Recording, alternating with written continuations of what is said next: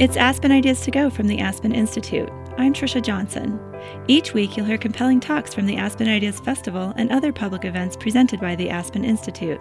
The Aspen Institute is an educational and policy studies organization that fosters values based leadership and provides a nonpartisan venue for dealing with critical issues. What makes us happy? Most people think happiness has four sources the sensory pleasures, material wealth, romantic relationships, and children. But recent research suggests much of what people think about happiness is wrong. The moderator of this discussion is Daniel Gilbert. He's a professor of psychology at Harvard and the author of Stumbling on Happiness. He leads a panel with psychologists Paul Bloom, Eli Finkel, and Tim Kasser, and journalist Jennifer Senior. They have written books with intriguing titles such as Just Babies The Origins of Good and Evil, The High Price of Materialism, Self and Relationships, and All Joy and No Fun The Paradox of Modern Parenthood. Here's Daniel Gilbert to get things started. If you look at our Constitution, it promises us three things life guaranteed, liberty guaranteed, but not happiness, just the pursuit of it. I was reminded last night uh, by a friend I had dinner with that Ben Franklin commented on this, and he said, I pulled up his quote, he said, The US Constitution doesn't guarantee happiness, only the pursuit of it. You have to catch up with it yourself. well, people do try to catch up with happiness. In fact, that's not a bad description of what most human lives are about. And all over the globe, when they're trying to catch up with happiness, they're doing it by catching up in four ways. First, they're seeking pleasure, from chocolate to sex, from opera to drugs and rock and roll. All forms of enchantment are sources of pleasure. Most of us think that happiness comes in part from the pleasures of the senses and the pleasures of the mind. We're also seekers of material things. We're like all other animals, we need stuff to survive, but we pursue stuff and then pursue it with great ardor. Marriage, romantic relationships. Almost everybody all over the world believes that happiness is in part due to a form of coupling with another human being. And then finally, children. What do we call them? Bundles of joy. They're named after happiness itself. These are the ingredients all over the globe for the quote, happy life. What science has told us in the last 20 years or so, economists, psychologists, neuroscientists, sociologists, demographers, is that the picture is just a whole lot more complicated than that. The pursuing and then the catching, because it turns out that some of the things we're pursuing actually can't be caught, and some of the things we're catching we shouldn't have been pursuing in the first place. That's what we're going to hear about today from four experts each on one of the topics that I just articulated to you. Every minute I speak is a minute less that you can hear from them, and that would be a crime. Without further ado, let me introduce you to our first speaker, Paul Bloom professor of psychology and cognitive sciences from Yale University. Uh, many of you know him not only because he writes wonderful popular books like How Pleasure Works or uh, Just Babies, but also because he's uh, we have scientists and journalists on our panel today. Paul is the only one who is both. So you also read his work, uh, for example, in The Atlantic, where he writes articles like Is God an Accident? My friend Paul Bloom. Um, I'd like to thank you all for being here and thank the Aspen Ideas Festival for hosting us. Um, thank my co-panelists, but particularly thank uh, Dan Gilbert for inviting me to this. Um, I want to talk about the pleasures of everyday life. And I want to present a certain, maybe surprising perspective on how to think about pleasure. Then I want to talk about a problem with pleasure. And it's a problem I have, and I bet just about everybody here has it too.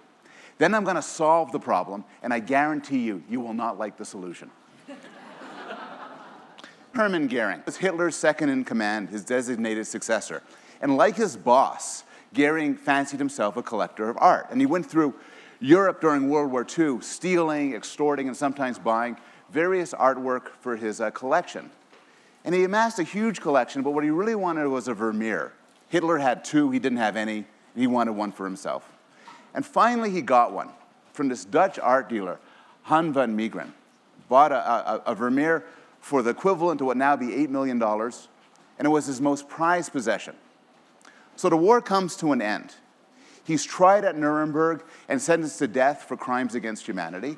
And soon the Allied forces go through his collection and all the records, and they find out who sold him these different artworks.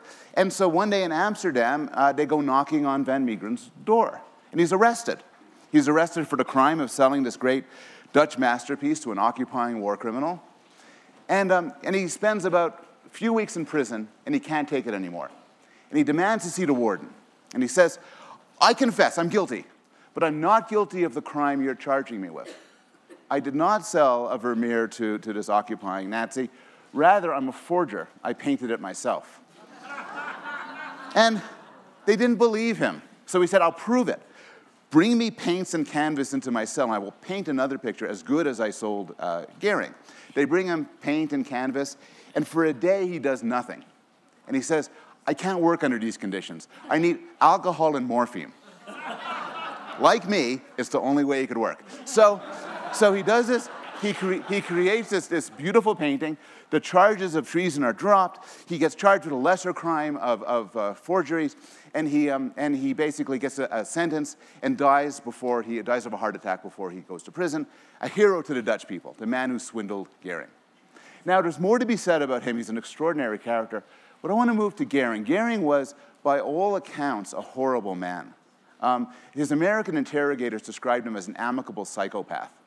But I find that I, I find I could, I could get some sympathy for his situation at Nuremberg. He'd been sentenced to death. And his lawyer comes and says to him essentially, Hermann, I have some bad news for you.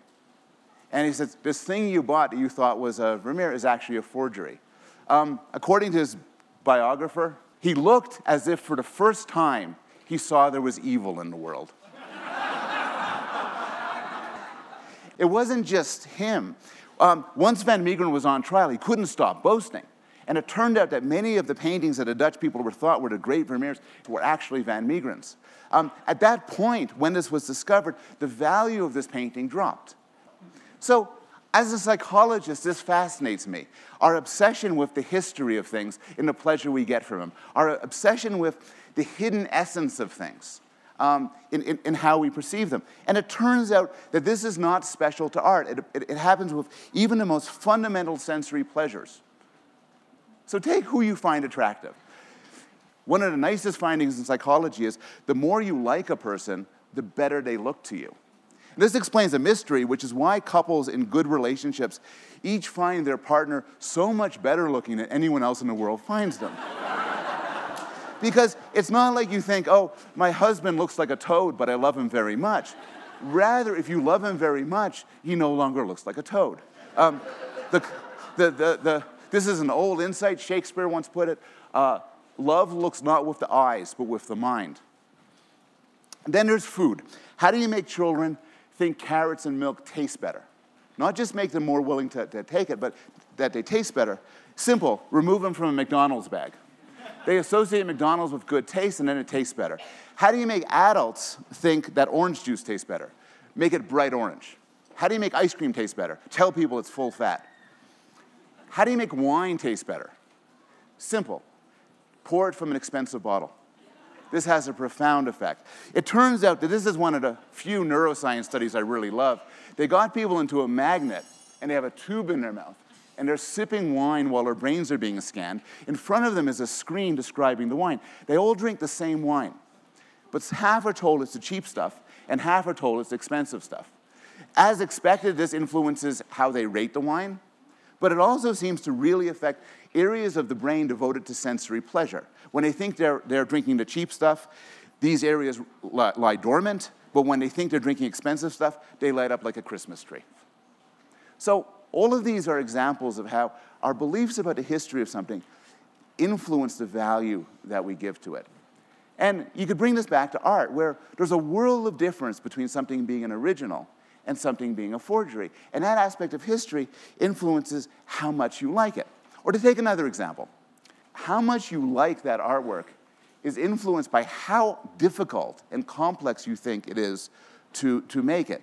Your beliefs about the history, the historical facts that go into its production, influence the, the pleasure you get from it.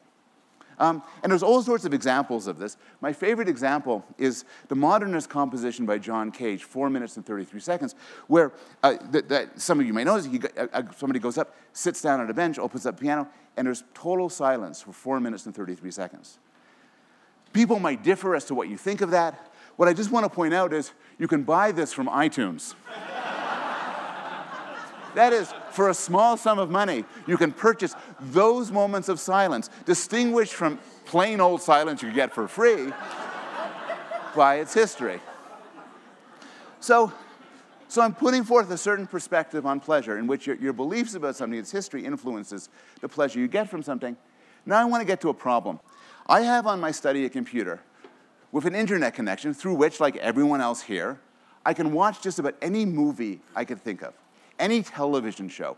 I could play any composition or, or, or, opera or song I could imagine. On my computer and also on my tablet and on my iPhone, I can read just about any book I could think about. If my 12 year old self knew that as an adult, he would have this immense bounty of possible pleasures, he would say, Boy, as an adult, I'm going to be very happy indeed. But I'm not. I, I, I, I spend, with this bounty of pleasures, I often sit up late at night, stare at my computer, drink whiskey, and Google myself. I mean, I don't. So, so, you, so you might be thinking, that's a really strange character up here, but it's not just me. In other words, why aren't we happier with, with, the, with, with these pleasures of which we have an enormous amount of choice and very little effort? And I think the answer is that we have an enormous amount of choice with very little effort. Many psychologists have found, Dan Gilbert including, um, that, that the more choices we have, the less pleasure we get from what we ultimately decide, often because we're fraught with regret. Psychologists have found that the harder you work for a pleasure, the more you enjoy it. This is true for both intangible pleasures, but also things you create. Some work that's now called the IKEA effect, uh, reflecting the fact that the furniture you build by yourself is so much better than the furniture you might, you might buy from someplace else. So, what's the solution to this problem? Well, one thing is you could take away these easy pleasures. Remove your computer, buy, buy records, buy physical books, don't go online. Remove the ease of the pleasure. You could also remove the choice. Consult an oracle. Let somebody else choose, choose for you.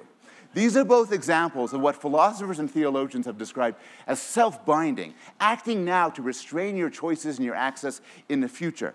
Um, the classic illustration of self binding is Ulysses, who asked his, his, his, sailors working under him to bind him to the mast so he could enjoy the song of the sirens without wading into the water. Thing is, Self binding is difficult. It requires self control, planning, intelligence, and hard work, and very few of us are going to do it. Um, this problem that we suffer from and the possible solutions, um, I think, are one consequence of an important insight of pleasure.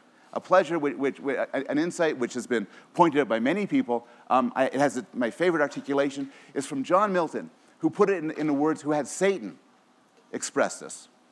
The mind is its own place, and in itself can make a heaven of hell a hell of heaven. Thank you.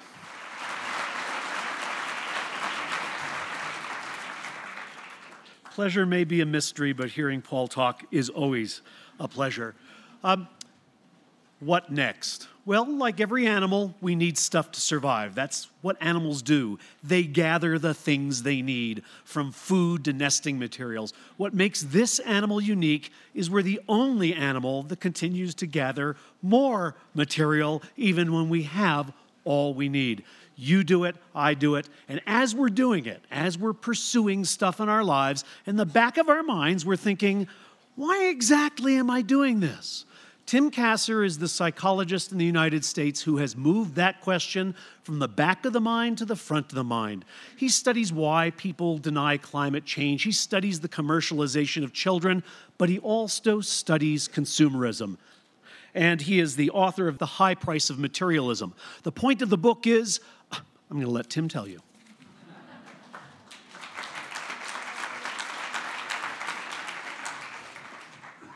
Hi, uh, thanks for having me. It's great to be here. Great to see so many of you here today. So, uh, I'm going to talk about happiness in the goods life today. And uh, note that, you know, in America, we are continually bombarded with all kinds of different messages telling us that the way to happiness is through our possessions. So we get all of these uh, messages about what the goods life is, that the good life is the goods life. And we're told that we can purchase happiness. Happiness is for sale on the internet, at the mall, in just about any place today. And that um, we're successful people and we'll have meaningful lives if we get this money and we get these possessions and the right image, which is almost always mediated through our possessions. So, the thing I've been interested in over the last 20 years is whether or not these messages are true. Okay? What happens when we do take on these materialistic messages? What happens when we do believe uh, these ideals of consumer capitalism? And what our research has been showing is that there are personal, social, and ecological costs associated with these beliefs. Um, before I turn to that research, I just want to be clear how it is that most psychologists said about studying materialism and measuring materialism. There's lots of ways to measure materialism, but the most prominent ways, um, one of them comes from work that my colleagues and I have developed, a strategy, where what we do is we ask people about the importance of a wide variety of goals spirituality and family and hedonism and pleasure, um, and in addition, some materialistic values. And we see how important these kinds of materialistic values are in comparison to these other non materialistic values. So let's start with the well being correlates of materialism. This is where my research started uh, more than 20 years ago now. And um, what people have uh, found since the research that we uh, conducted and others conducted in the early 1990s is that over and over, we find a negative association between the extent to which people endorse these materialistic values, to the extent that they believe that happiness comes from money and possessions, and their personal well being. So as materialism goes up, their personal well being goes down. Uh, last year, I was involved in a meta analysis. If you don't know what a meta analysis is, it's a very powerful statistical technique whereby you take a whole bunch of different individual studies and you average them together to get a sense of whether or not the finding of any one study replicates across lots of other different studies. In this particular uh, meta analysis, we had over 258 samples, or we had 258 samples with over 51,000 people in them across those samples, where there was a measure of materialism and a measure of well being. It was a fairly diverse sample, and what we found was that there was a consistent negative association between the extent to which people pursued these material values and their well being. So, one of the strongest findings was that the more that people um, pursued materialistic values, the fewer pleasant emotions they experienced, okay? The less they experienced joy, the less they experienced contentment. Their overall well being was worse. They had lower self esteem. They actually had lower physical health as well, okay? More stomach aches, back aches, headaches, things like that, and lower overall life satisfaction. At the same time, the more that people were materialistic, the higher they were in compulsive consumption. They couldn't stop buying stuff, and as a result, uh, acquired more debt oftentimes.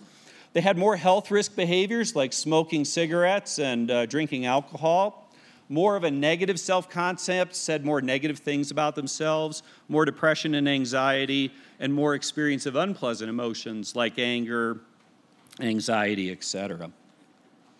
We looked at people in 15 different nations around the world. And we used this fancy statistical technique called circular stochastic modeling. What this technique does is it takes all of the values and it puts them along the circumference of a circle. Values which are next to each other are values which people experience as relatively easy to simultaneously pursue. Values on the opposite side of the circle are values where there's a tension, where it's difficult to do them both at the same time because they're in conflict. First, one of the things we found was that when people said a value like image and financial success, or uh, financial success was important, they would view them both as important. Image is associated with both popularity and financial success. Makes sense, right? When I care about my image, why? So I can be popular. What does it take to get an image? Well, it usually takes money. So, perfect opposition between two values would be represented by 180 degrees of opposition, right? Financial success and community feeling were 193 degrees opposed in our analyses. It's difficult to simultaneously be greedy and generous. And this, to me, is the key for why materialism is not so hot for our well being, because it's like a seesaw. As those materialistic values go up, we have less space in our life to pursue our own personal growth, to pursue our relationships with others, to pursue contributing to the larger community. And these are the values which our research shows are the ones that satisfy our psychological needs and make us happy. So, by focusing around materialistic values, what we're doing is we're orienting our lives in ways which undermine our ability to focus on the values which really will make us happy. Now, we know from the research that when people endorse these materialistic values, they endorse more Machiavellian attitudes. They're more willing to manipulate other people in order for their own gain. They're less concerned with corporate social responsibility, for example. They have less pro social behaviors like helping and sharing, more antisocial behaviors like cheating and stealing.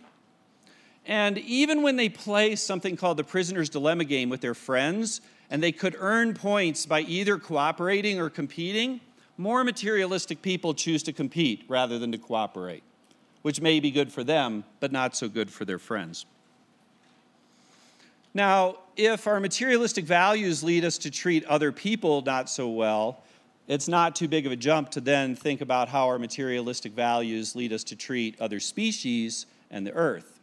It's in our desire for more and more stuff that we're pumping noxious uh, gases into the water and into the atmosphere, that we're using up uh, habitat in order to have more malls and subdivisions.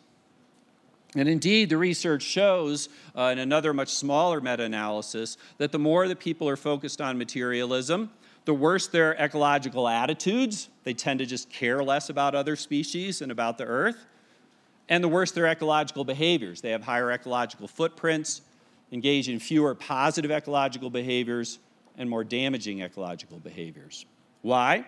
Well, for me, it's pretty much the same explanation here. If we go back to the circumplex model, what happens is, is that our materialistic values crowd out the community feeling values. They crowd out the values that our research knows or shows are the ones that lead us to treat others in a more equal and positive way, as well as values that lead us to uh, care about the planet and the species that inhabit it. I thank you for your attention. When you ask people what it takes to be happy, one of the highest ranked, often number one things is love, they say. And by that they mean romantic love, some kind of enduring bond with another partner. Now, you would expect psychologists to just know a hell of a lot about this, given that it's basically the most important thing to most human beings, and they don't. And the reason they don't is psychologists are very good at studying extremely simple things that you can look at in a laboratory. It's very hard to study love and the kinds of relationships it produces. But Someone named Eli Finkel, in the last 15 years, a professor at Northwestern University, has been defying those odds and producing an astounding body of beautiful science on the nature of romantic relationships and particularly marriage. His forthcoming book, The All or Nothing Marriage, which sounds like it might have been written by Dr. Phil, but is in fact a wonderful, deep intellectual history of the institution of marriage, is a book you're going to want to buy.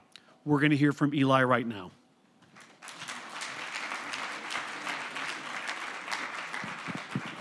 Thank you, um, thank you, Dan, very much.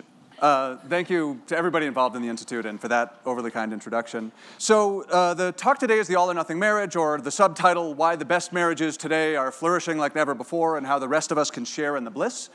And as Dan said, I'm a psychologist. This is going to be a psychological assessment of marriage in America today. But to do that well, we need to adopt an historical perspective on these things. And when I start thinking about the history of how we think about marriage, one of my favorite places to start is with George Bernard Shaw, who, in his preface to his uh, play, Becoming Married, he says the following. You might be familiar with this. When two people are under the influence of the most violent, most insane, most elusive, and most transient of passions, they are required to swear that they will remain in that excited, abnormal, and exhausting condition continuously until death do them part.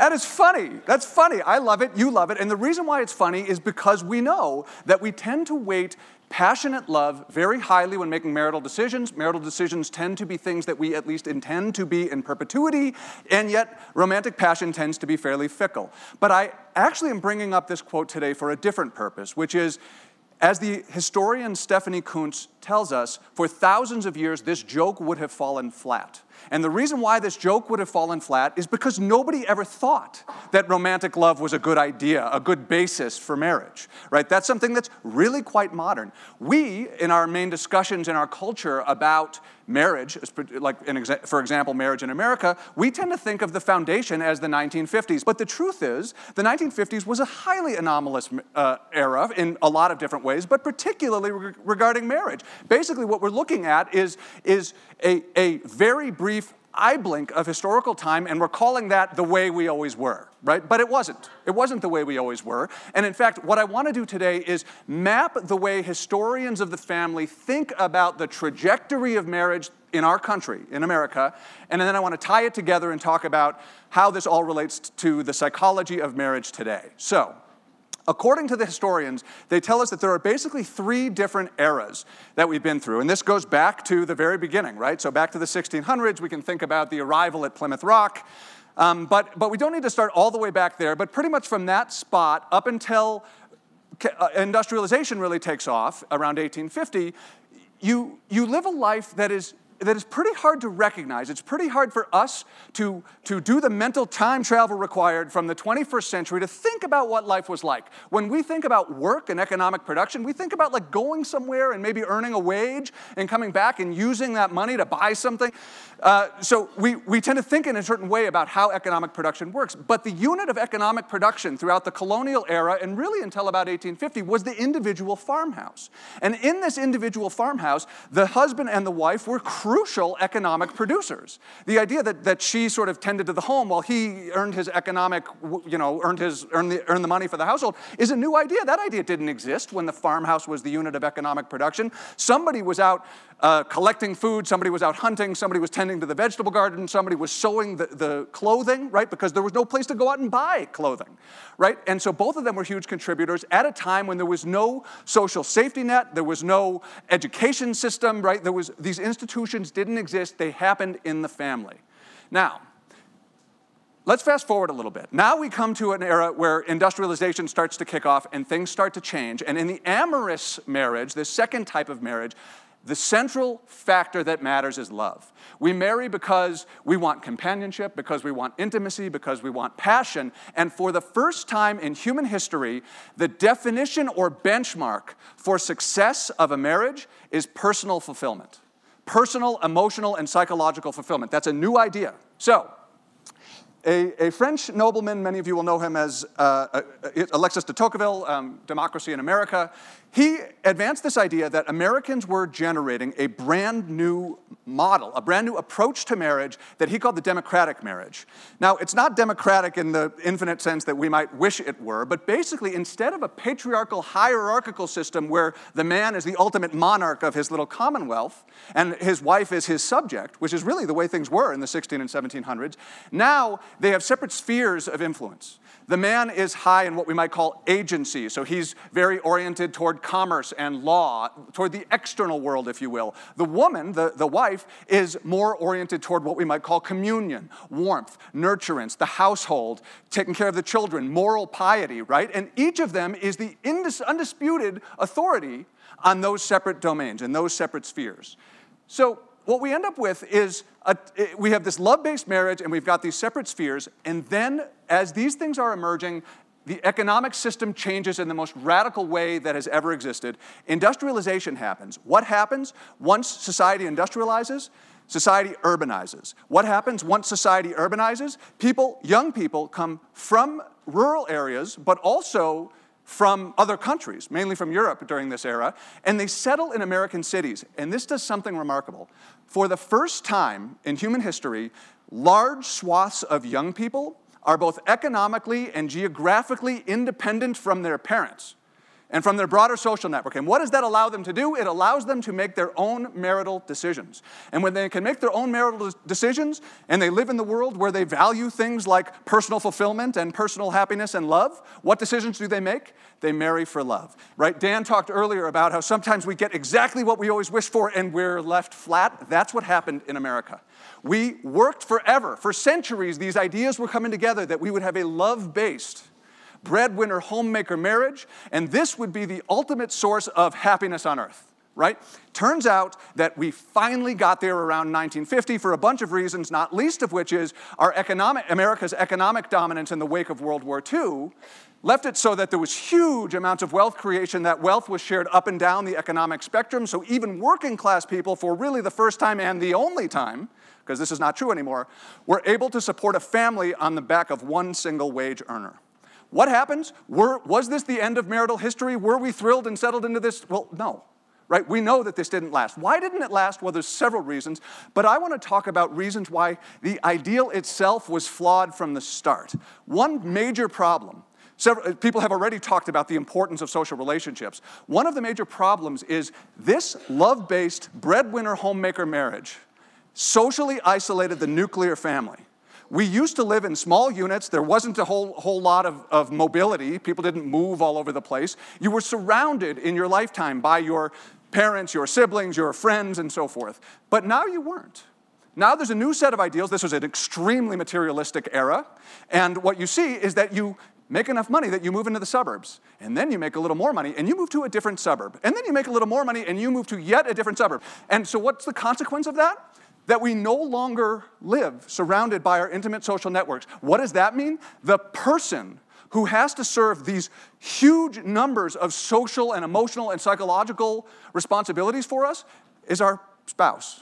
We can't turn to our sister, we can't turn to our brother, we can't turn to mom, we can't turn to our cousin, we can't turn to our childhood friends because we don't live anywhere near them. Second issue this one is inherent to the idea of separate spheres. We've built a love based marriage, right?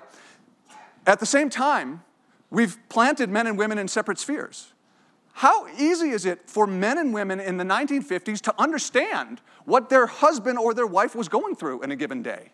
Their lives were, were fundamentally different. And not only were their lives fundamentally different, but they believed that the essential quality of man and woman is like different species, basically, totally different spheres. And so there's this divide that happens. Now, enter the 1960s, the third era, which we could call the self expressive era. Now, we're still in this era today, and in fact, it's gathering steam. In this era, we, of course, still care about love. But we also care about what you might call self expression or self actualization. The idea is there is a core essence within us. There is something unique and special within us. And if we can find out what that is and then live in accord with that, that we can not only make ourselves happy and fulfilled, but fulfill the people around us, make the world a better place, and so forth. And we want our spouses to help us do that. So, um, Robert Bellah and his colleagues talk about this idea that in expressive individualism, a relationship is created by full sharing of authentic feelings, and love becomes the mutual uh, exploration of infinitely rich, complex, and exciting selves. This would have gotten you laughed out of your colonial Hamlet. And, and, certainly is not the sort of individualism that we might have expected from Henry David Thoreau, but it is the modern version of individualism. And according to people like myself, this is a pretty valuable way of trying to pursue things. Here's the thing if you are able to achieve a marriage that does these things, bully for you. You are probably able to achieve a level of fulfillment in your marriage that would have been unavailable to people who weren't even striving for such a high level of achievement in their marriage. Second, it's hard. Two people both doing that and facilitating that for each other, it is a challenging task. What does all that mean? It means that we are afforded today an opportunity to achieve a level of marital success, success not excess, but maybe, a, a level of marital success that was largely unavailable in the past, but that it's hard to do. And at minimum, what we should be willing to do if we really are looking for our marriages to do this is to spend the time and the emotional effort to try to understand what is it about my spouse? What is the core essence of my spouse? How is it that I can facilitate her development, get rid of the sometimes unconscious psychological roadblocks she confronts that prevents her from achieving her full potential. So, what have we been doing? If we, tr- if we track the amount of time that people are spending with their spouses, are we in fact increasing the amount of time that we're putting into the marriage? Relative to 1980, Spouses in 2000 were far less likely to eat their main meal of the day together, go out for leisure together, visit friends together, and so forth. So, at a time when we are systematically looking for our marriage to do things that require serious time and attention and psychological investment, we seem to investing more, be, be investing less. What should we see? On average, we should see that marital quality is going down, and yes, it is. There has been since the 70s an 11% decline in the, the percentage of Americans who say they're very happy in their marriage. What I really want to know is not, is the average marriage struggling? Because I think we understand based on the information I presented, why that's the case. What we want to understand is are there unique opportunities and affordances for us to achieve a level of marital quality that might have been unavailable before? If you listed yourself as very satisfied in your marriage, relative to not very satisfied, how is your overall quality of life? And as Dan has told us, having a satisfying marriage is today and has long been an extremely important predictor of how happy we are in our life in general. That effect is twice as large today as it was in the 1970s. The degree to which having a good marriage links you up to a deeply fulfilling, happy life is twice as strong today as it was several decades ago. I don't believe in, in one size fits all solutions, so I'm not going to give you the four secrets to a happy marriage. But what I would suggest is that you ask yourself three questions. Anybody, if, if, you're married or looking to marry? First question What very specifically am I looking for my marriage to do for me? And am I looking to do for my spouse? And what expectations does she have, right? These are a lot of things. If you start listing them, you'll be a little shocked at how many things you're asking for. Two, in light of those things, what are the resources you're investing? Time, psychological energy, willingness to, to be, have sex when you may not feel like it. There's a bunch of different things that you might want to think of resources you invest in the marriage. Are you investing enough to meet those needs? If so, bully for you, you're probably already at the top. But if not, you have two choices. Number one, Start finding ways to increase the amount you're investing in the marriage so that you can get up to the expectations. Or number two, alter your expectations in a way that brings them down to the resources that you're willing to invest. And if you're one of the people, many of us are, who have a discrepancy between what you'd like the marriage to be doing for you, what it's actually doing for you, I really encourage you to try to calibrate those things because, as we know, having a marriage that aligns in that way is likely to yield a great deal of deep satisfaction with both, with your life and also for your spouse's life. Thank you very much. I was enjoying that talk so much until at the point where Eli was talking about the impossibility of modern marriage, my wife was next to me going, Yes, yes. huh giving us all something to think about. Our final speaker today is Jen Senior. Jen is the only one among us who's not a scientist, and therefore is probably the person most familiar to you. She's a contributing editor to New York Magazine, and you know her as the person who profiles Bill Clinton and Antonin Scalia. You know her as the person you see on Morning Joe and Hardball. But I know her because maybe a decade ago, she came to interview me about a book I had written on happiness. My experience with journalists is usually they come to me for an education. Jen already had an education, she came to me for a debate. It turns out that Jen is, in my personal opinion, the best social science writer in the United States. And her book, All Joy, No Fun, is a beautiful, beautiful short summary of the literature on children and happiness. And she's become, in my view, the world's expert on this topic. We're glad to have her. Please come up and join us. Thank you for that ultra menschy introduction. Um, I'll, I'll forgive you because you've also ruined my opening. Because here's how I was going to start, which was to say that 10 years ago, when when I was assigned one of my first social science stories for New York Magazine. Um, I, uh, I was doing my research for it, and along the way, I picked up a book by this Boston based psychologist I had never heard of, Dan Gilbert. And it was a great book. And toward the end, it mentioned almost in an extended kind of parenthetical that one of the most robust findings in social science is that kids do not improve their parents' happiness one iota. If anything, they compromise it. And when I read this, I was stunned because, of course, all I wanted at that moment in time was a kid. That was all I was thinking about. And I would have written about this right then and there, were it not for the fact that I was convinced there would be this enormous credibility gap between me and my readers if I wrote this as a non parent. So, I had a kid. and I decided it was time to look into this data. And um, sure enough, um, it is a very robust body of literature. It stretches back more than 50 years. Um, it started with this paper called Parenthood as Crisis. It was published in 1957, which, if you think about it, is kind of interesting because, of course, that was a moment of like peak veneration of the, Amer- of the nuclear family in American life. Um, it was very audacious for the author to write it. He got a lot of blowback for it. He paid the consequences. Um, what he argued was that, contrary to conventional wisdom, children did not actually strengthen marriages, but weakened them. And he doubled down on his argument on page one by quoting a representative mom, this is a woman who was in the study, who said, We knew where babies came from, but we didn't know what they were like. But uh, the most famous contemporary study that documents parental discontents was done by Daniel Kahneman. And uh, this is one crowd for whom I probably don't even need to tell you who he is, but just briefly, um, Princeton psychologist. He won a Nobel Prize for more or less uh, inventing the field of behavioral economics. Um, he and his colleagues did something very, very simple in 2004. They surveyed 909 working women from Texas and asked them to do two things. They had to, number one, please say what they did the day before. And number two, say how they were feeling as they were doing it.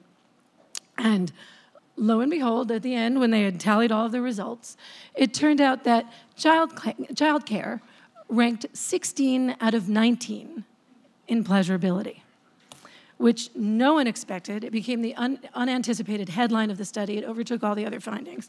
Um, so, things that women said that they preferred. Things that clocked in higher included um, vacuuming, which is to say, um, housework clocked in higher.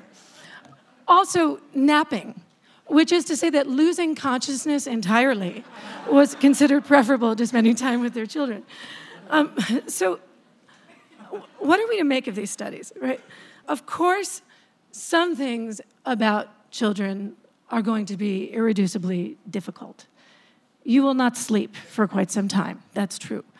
You will find yourself trapped in absurdist loops of conversation and negotiation with small creatures whose prefrontal cortexes are about as ripe as a green banana, and that will be frustrating, and that will compromise your affect too. Of course, of course, of course, sure. On the other hand, we know that kids are great right? They're fabulous. I mean, they, they are responsible for these unrivaled moments of joy that we have in our lives. They give you this vectored sense of purpose, this reason to get out of bed. By the way, parents are less likely to take their lives than non parents. That matters. Um, they fill you with this wild and almost psychotic sense of love and pride, right? So here's what I'm going to stipulate I'm going to stipulate that kids are not the problem. I- I'm going to stipulate that something about parenting right now at this moment is the problem. And that something about parenthood has, parenting has really, really changed. So for now, I'm just going to isolate three ways in which I think it's changed that might actually account for this kind of deeply counterintuitive data. I'm going to start with choice. Sounds very obvious, but I think it's worth fleshing out. So in Plymouth Colony, there were eight kids per family. In 1850, there were five, and today there are only two just two. So imagine how much value we assign to these two kids, right? This is just the basic principle of economic scarcity speaking. We assign a higher value to those things that are rare. Now, in addition to having fewer children, we are also deferring having them, right? So today, if you are a college educated woman, odds are you're gonna have your first baby at 30.3 years old. And if you are in a straight relationship, your spouse is going, or your partner is going to be 32.3. So kids today are kind of the equivalent of what marriage was in a Jane Austen novel, right? They're the capstone to a life. They're this thing that you fantasize about, this glorious end goal that you're hurtling toward. So, again, imagine how much significance you are attaching to this experience when you finally have it. So, it could be that one of the reasons that the data says this is simply that we expect an awful lot out of parenting right now, and maybe we expect too much. So that's one possibility. Okay. So the second th- change to parenting that I want to talk about is um, we work differently, right? And I can talk forever. There are a million different ways that we work differently, which are going to have consequences for how we parent and how we experience parenthood. For now, I'm just going to focus on one, and that's that women do it. Today, um, four in 10 mothers are either the primary or sole breadwinners in their homes. So let me just repeat that 41% of us make most of, if not all of, the dough. And you would think, you would think, given how common this arrangement is, that our culture would be well adjusted to it. You, you would think. And we, in fact, are not. We are deeply, deeply ambivalent about it. And if you want a sense of just how neurotically contradictory our views are on this subject, I'm going to give you a pair of statistics from Pew that I think tell you all that you kind of need to know. Okay? And they were done only one year apart 2012 and 2013, so they're very recent. The first is that 79% of Americans reject the idea that women should return to their traditional roles. So that's good, right? I mean, we should have options. Terrific, great. Number two, this is one year later in 2013. 51% of Americans say that children are better off if a mother is at home and doesn't hold a job. So go ahead, reconcile these two numbers. You can't do it. On the one hand, women should have choices aplenty. On the other hand, if they exercise the right to use those options, then they are imperiling their children psychologically, right? So I think because these are unresolvable, um, this might actually explain why mothers in all of these studies, about 60 years worth, mothers almost always come out less happy than fathers. They are consumed, besieged by guilt. So, what do they do to assuage it? Well, not only are we spending almost record hours at the office, today we are also spending record numbers of hours with our kids in compensation. We are now at the point where we are spending more time with our kids than moms did in the 1960s when most of them didn't work. And when I tell this to people, or outside the home, I should, it's work no matter what you're doing. But, and when I tell this to people, they are often very skeptical. They can't understand how the ledgers could possibly add up. It makes no sense. But if you look at the American Time Use Survey data, it's very, very clear what's going on. So, back in the 60s, you had to keep an impeccable home. Your floors had to be buffed to a high shine. There could be no more ring around the collar. You had to make scrumptious and perfect meals. But you put your kids in playpens. And if they were old enough to ride a bike, you told them to get on it and not to come home until six o'clock when you banged a gong and it was dinner time. And that was that. Right. So now cut to today. Well, this is what's clear none of us can cook, and our houses are filthy. But we're all going to work and we're all spending a ton of time with our kids. Right now, I would say that uh, we are all in the business of, of, intensive, of intensive mothering. We are spending more time with our kids than we ever had. We are also still doing, this is moms, we are still doing twice as much childcare as fathers. Now, this would not necessarily be a problem per se, because men still do more paid work than women do. So theoretically, again, the ledgers should look even. The problem is that our, the type of childcare that we do as women is very, very different. And so we experience our time differently, which again, I think explains mom's distress in these studies. So, first of all, moms, even in dual earner families, get up three times as much in the middle of the night with their kids. That's in dual earner families. It's six times if they don't. If they don't, and I don't feel like I have to rehearse the literature of sleep deprivation here to tell you that that is a mental health disaster waiting to happen. Right. So that's the first thing. The second thing is that um, we have deadline centered work, right? We're doing things on deadline. The bath has to be run at uh, six o'clock, and the homework has to be done by eight o'clock, and they've got to eat dinner. So, home is not a haven for women. It's just another place where the shot clock is running, right? And then the third thing is, is that women in general um, multitask more than men, about 10 extra hours a week, and almost all of that multitasking is done in the home. So, again, what that means is that home is not a haven. It's a place of keen discombobulation and time fragmentation. So, I think this might explain why leisure time, if moms can somehow miraculously manage to locate some while they're at home, does nothing to bring their cortisol levels down. And I mean nothing, it has no effect. It does for men, it does not for women. But I don't know if anyone here wants to take a guess about what does bring women's cortisol levels down because people at UCLA have been looking at this. They've been getting people to spit into vials and testing their cortisol levels, and they can tell you what makes women relax when they are at home. Seeing their husbands do chores around the house. um, one quick caveat on this it was a small sample size. It has not been duplicated. I look forward to the day that it's done in triplicate with thousands of people, but it was too good not to share. So take it, you know, not with one grain of salt, but, you know, it's, it's not yet there. Okay, so anyway, all right, so the fact that we have, uh, uh, you know, a lot of choice, the fact that we work differently, those are, those are two big changes that I think we're all contending with. The third, and it's sort of um, neglected uh, as, an, as an explanation, but I think it's really important, um, and I'll be brief, the role of the child has really changed. Once upon a time, children worked, right? I mean, they worked on our farms, they worked in factories, they worked in mills, they worked in mines, they worked in the street trade. Kids were economic assets to their families. It was only during the Progressive Era that we finally put an end to child labor. But even in 1940, 1940, I mean, that's not that long ago, half of all teenage boys dropped out of school. They went to work. So, really, it was only after World War II that the kind of sheltered, education focused childhood as we know it came into existence. Once kids stopped working, they were no longer contributing to the family till. Instead, they were taking from it. And throughout the 1950s and 60s, that was okay. It worked because income inequality was at record lows in the United States. But by the 70s, wages were stagnating. By the 90s, the world was globalizing, and pretty soon it wasn't enough just to shelter and educate our kids. Suddenly, we had to raise a species of superchild just to make sure that our kids had a toehold in the shrinking middle class. So the irony is, today kids are working again. The difference is, today's soccer practice is their new work. Um, violin lessons, that's their new work. College calc in 10th grade, that's their new work. And I don't know, maybe it benefits them I know, though, that it does not benefit the family the way that it did in the days of old. It costs the family. It, uh, it tires the family. It drains the family. Who's driving them to the soccer practice? Who's paying for the violin lessons? And let's face it, probably doing it with them because it's Suzuki. We are, right? It's us.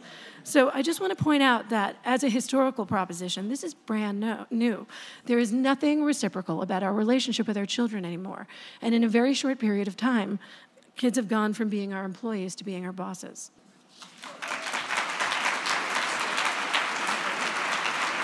That was Paul Bloom, Daniel Gilbert, Eli Finkel, Tim Kasser, and Jennifer Senior, recorded live at the Aspen Ideas Festival on July 2nd, 2015.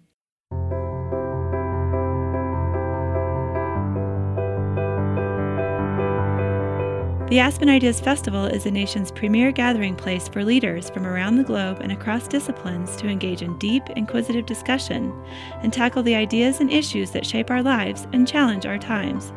You can discover more about the festival at our website, aspenideas.org.